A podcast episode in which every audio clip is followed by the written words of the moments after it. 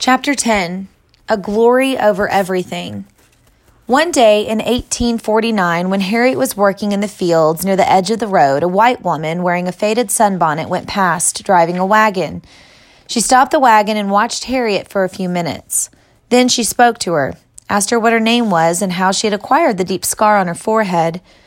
Harriet told her story of the blow she received when she was a girl. After that, whenever the woman saw her in the field, she stopped to talk to her. She told Harriet that she lived on a farm near Bucktown. Then one day she said, not looking at Harriet, but looking instead at the overseer far off at the edge of the fields, If you ever need any help, Harriet, ever need any help, why, you let me know. That same year, the young heir to the Brodas estate died. Harriet mentioned the fact of his death to the white woman in the faded sunbonnet.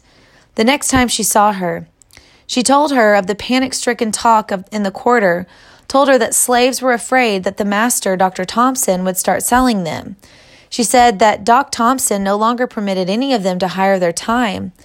The woman nodded her head, clucked to the horse, and drove off, murmuring, If you ever need any help. The slaves were right about Dr. Thompson's intention. He began selling slaves almost immediately. Among the first ones sold were two of Harriet Tubman's sisters. They went south in the chain gang on a Saturday. When Harriet heard of the sale of her sister, she knew that the time had finally come when she must leave the plantation.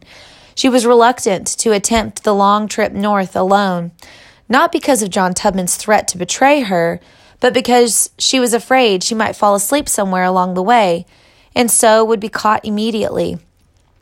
She persuaded three of her brothers to go with her. Having made certain that John was asleep, she left the cabin quietly and met her brothers at the edge of the plantation. They agreed that she was to lead the way, for she was more familiar with the woods than the others.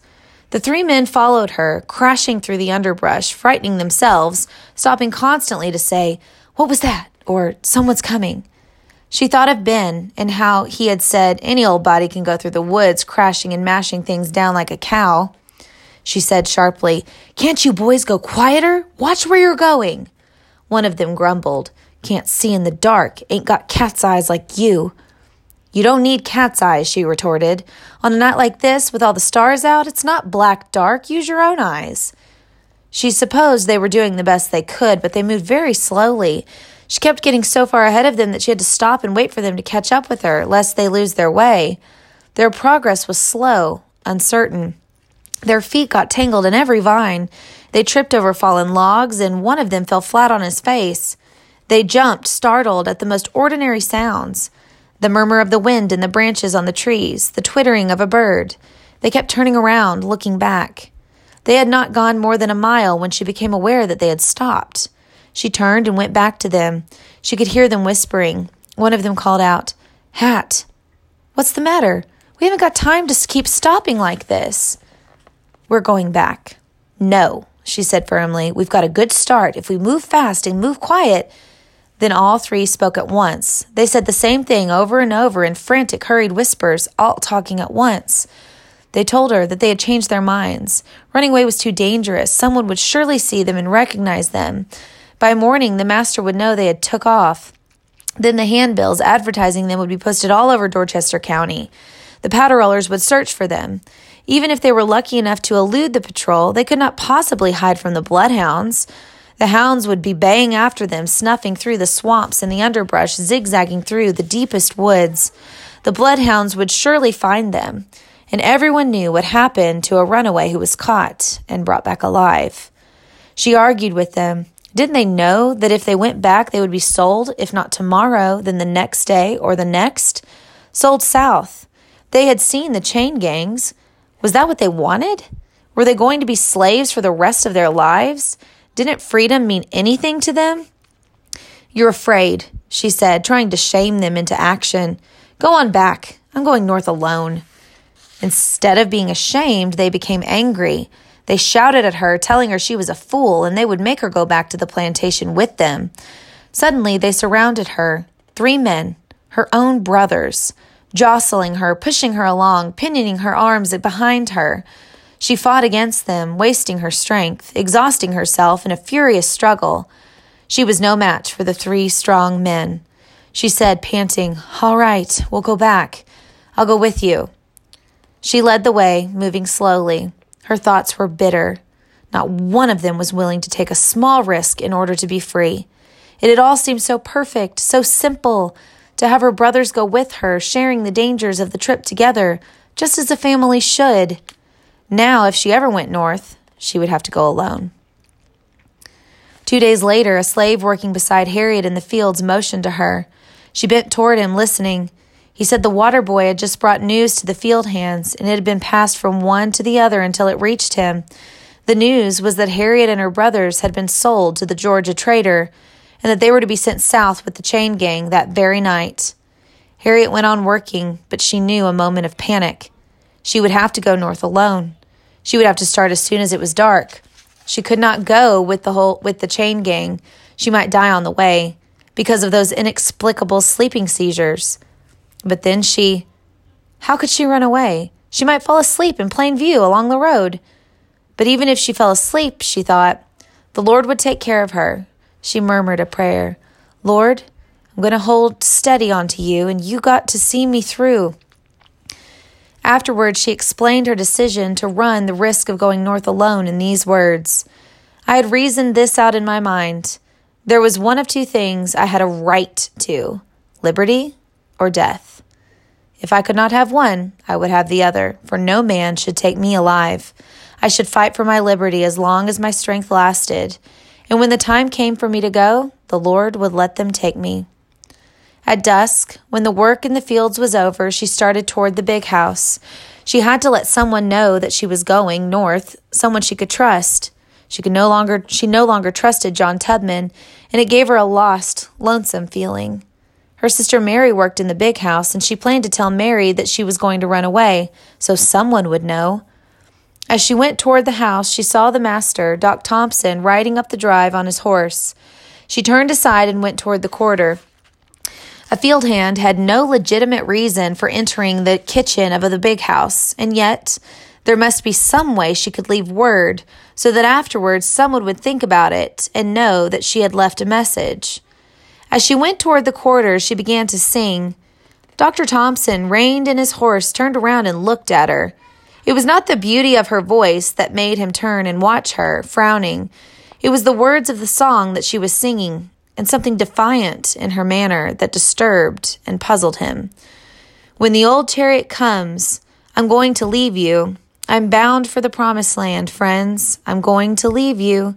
I'm sorry, friends, to leave you. Farewell, oh, farewell. But I'll meet you in the morning. Farewell, oh, farewell. I'll meet you in the morning when I reach the promised land on the other side of Jordan, for I'm bound for the promised land. That night, when John Tubman was asleep and the fire had died down in the cabin, she took the ash cake that had been baked for their breakfast and a good sized piece of salt herring and tied them together in an old bandana. By hoarding this small stock of food, she could make it last a long time and with the berries and edible roots she could find in the woods, she wouldn't starve. She decided that she would take the quilt with her, too. Her hands lingered over it. It felt soft and warm to her touch. Even in the dark, she thought she could tell one color from another because she knew its pattern and design so well. When John stirred in his sleep and she left the cabin quickly, then John stirred in his sleep and she left the cabin quickly, carrying the quilt carefully folded under her arm. Once she was off the plantation, she took to the woods, not following the North Star, not even looking for it, going instead toward Bucktown. She needed help. She was going to ask the white woman who had stopped to talk to her so often if she would help her. Perhaps she wouldn't, but she would soon find out. When she came to the farmhouse where the woman lived, she approached it cautiously, circling around it. It was so quiet. There was no sound at all, not even a dog barking or the sound of voices. Nothing. She tapped on the door gently. A voice said, Who's there? She answered, Harriet from Dr. Thompson's place. When the woman opened the door, she did not seem at all surprised to see her. She glanced at the little bundle that Harriet was carrying, at the quilt, and invited her in. Then she sat down at the kitchen table and wrote two names on a slip of paper and handed the paper to Harriet. She said that those were the next places where it was safe for Harriet to stop. The first place was a farm where there was a gate with big white posts and round knobs on top of them. The people would feed the people there would feed her, and when they thought it was safe for her to go on, they would tell her how to get to the next house or take her there. For these were the first two stops on the Underground Railroad, going north from the eastern shore of Maryland. Thus, Harriet learned that the Underground Railroad that ran straight to the north was not a railroad at all. Neither did it run underground. It was composed of loosely organized group of people who offered food and shelter or a place of concealment. The fugitives who had set out on the long road to the north and freedom. Harriet wanted to pay this woman who had befriended her, but she had no money. She gave her the patchwork quilt, the only beautiful object she had ever owned. That night she made her way through the woods, in crouching in the underbrush whenever she heard the sound of horses' hooves staying there until the riders passed. Each time she wondered if they were already hunting for her. It would be so easy to describe her the deep scar on her forehead like a dent, the old scars on the back of her neck, a husky speaking voice, the lack of height, scarcely five feet tall. The master would say she was wearing rough clothes when she ran away, that she had a bandana on her head, that she was muscular and strong. She knew how accurately he would describe her, one of the slaves who could read used to tell the others what it said on those handbills that were nailed up on the trees along the edge of the roads. It was easy to recognize the handbills that advertised runaways because there was always a picture in one corner a picture of a black man, a little running figure with a stick over his shoulder and a bundle tied at the end of the stick. Whenever she thought of the handbills, she walked faster. Sometimes she stumbled over old grapevines, gnarled and twisted, thick as a man's wrist, or became entangled in the tough, sinewy vine of the honeysuckle. But she kept going. In the morning, she came to the house where her friend had said she was to stop. She showed the slip of paper that she carried to the woman who answered her knock at the back door of the farmhouse. The woman fed her and then handed her a broom and told her to sweep the yard. Harriet hesitated, suddenly suspicious.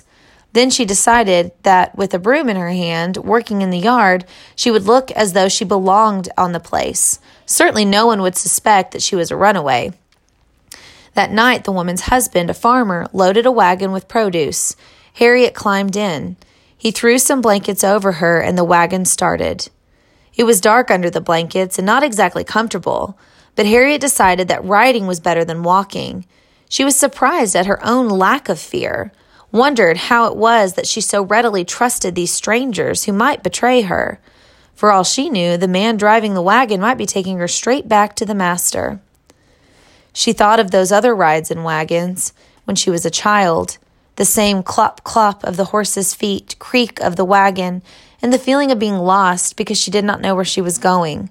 She did not know her destination this time either, but she was not alarmed. She thought of John Tubman by this time, he must have told the master that she was gone. Then she thought of the plantation and how the land rolled gently down toward the river. Thought of Ben and old Rit, and that old Rit would be inconsolable because her favorite daughter was missing.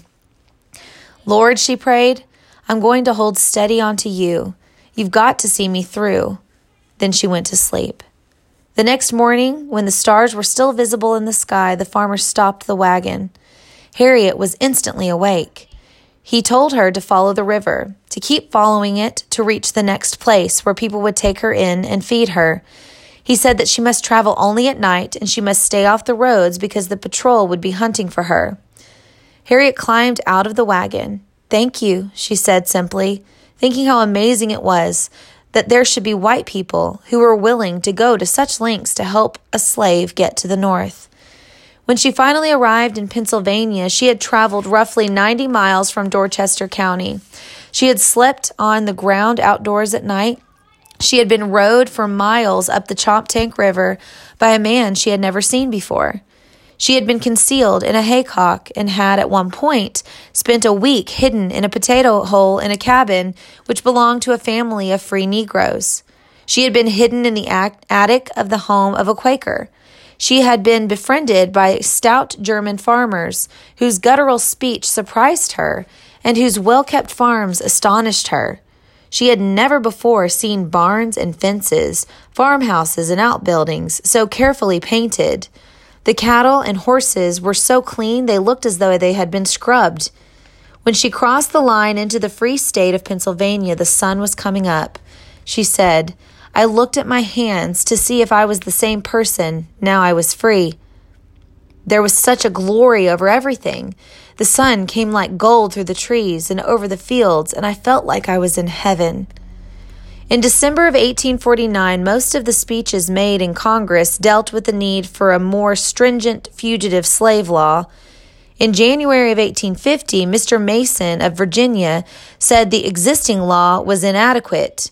You may as well go down into the sea and endeavor to recover from his native element of fish, which had escaped from you, as expect to recover a fugitive. Every difficulty is thrown in your way by the population. Mr. Clingman of North Carolina stated that there were some 30,000 fugitives in the North, worth 15 million. Something must be done about it.